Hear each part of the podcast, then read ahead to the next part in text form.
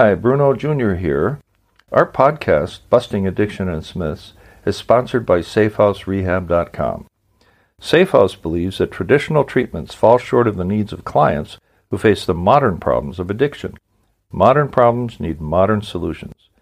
Multiple addictions, multiple relapses, multiple triggers, and cheaper and more powerful street drugs set up unprecedented challenges facing treatment centers. What is needed is a more sophisticated approach, a better way forward.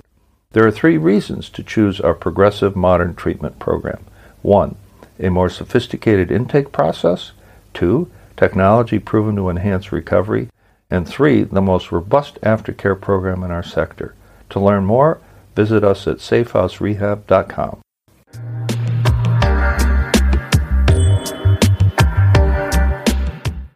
Does treatment address cross addictions?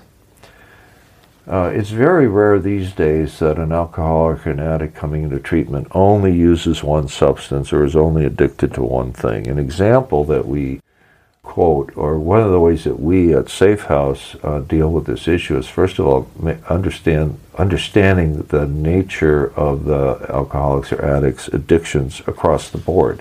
So diagnostics on the front end are very, very important. There may even be some deception on the part of an alcoholic or an addict. One of the major ones that is really destructive is having an addiction such as heroin or, or alcoholism and also gambling.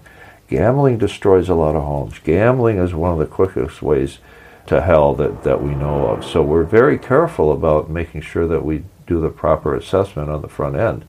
Not only do we do, not only does a good treatment center, and ourselves included, do a, uh, an assessment over the phone, but they are fully assessed once they get here.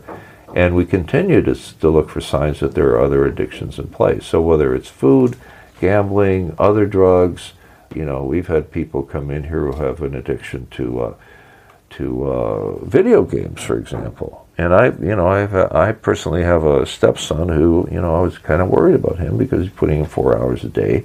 He's not drinking or smoking, but he is any repetitive behavior that causes harm can be classified as an addiction. So we got to watch for those things and deal with them. The, fundamentally, the, the bottom line for most addictions is there's a common source. And the common source is that addiction, this repetitive behavior, is trying to fill a hole that is impossible to fill until the thinking changes.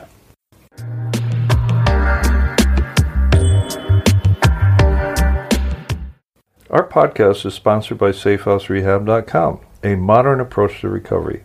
To learn more, visit us at SafeHouseRehab.com.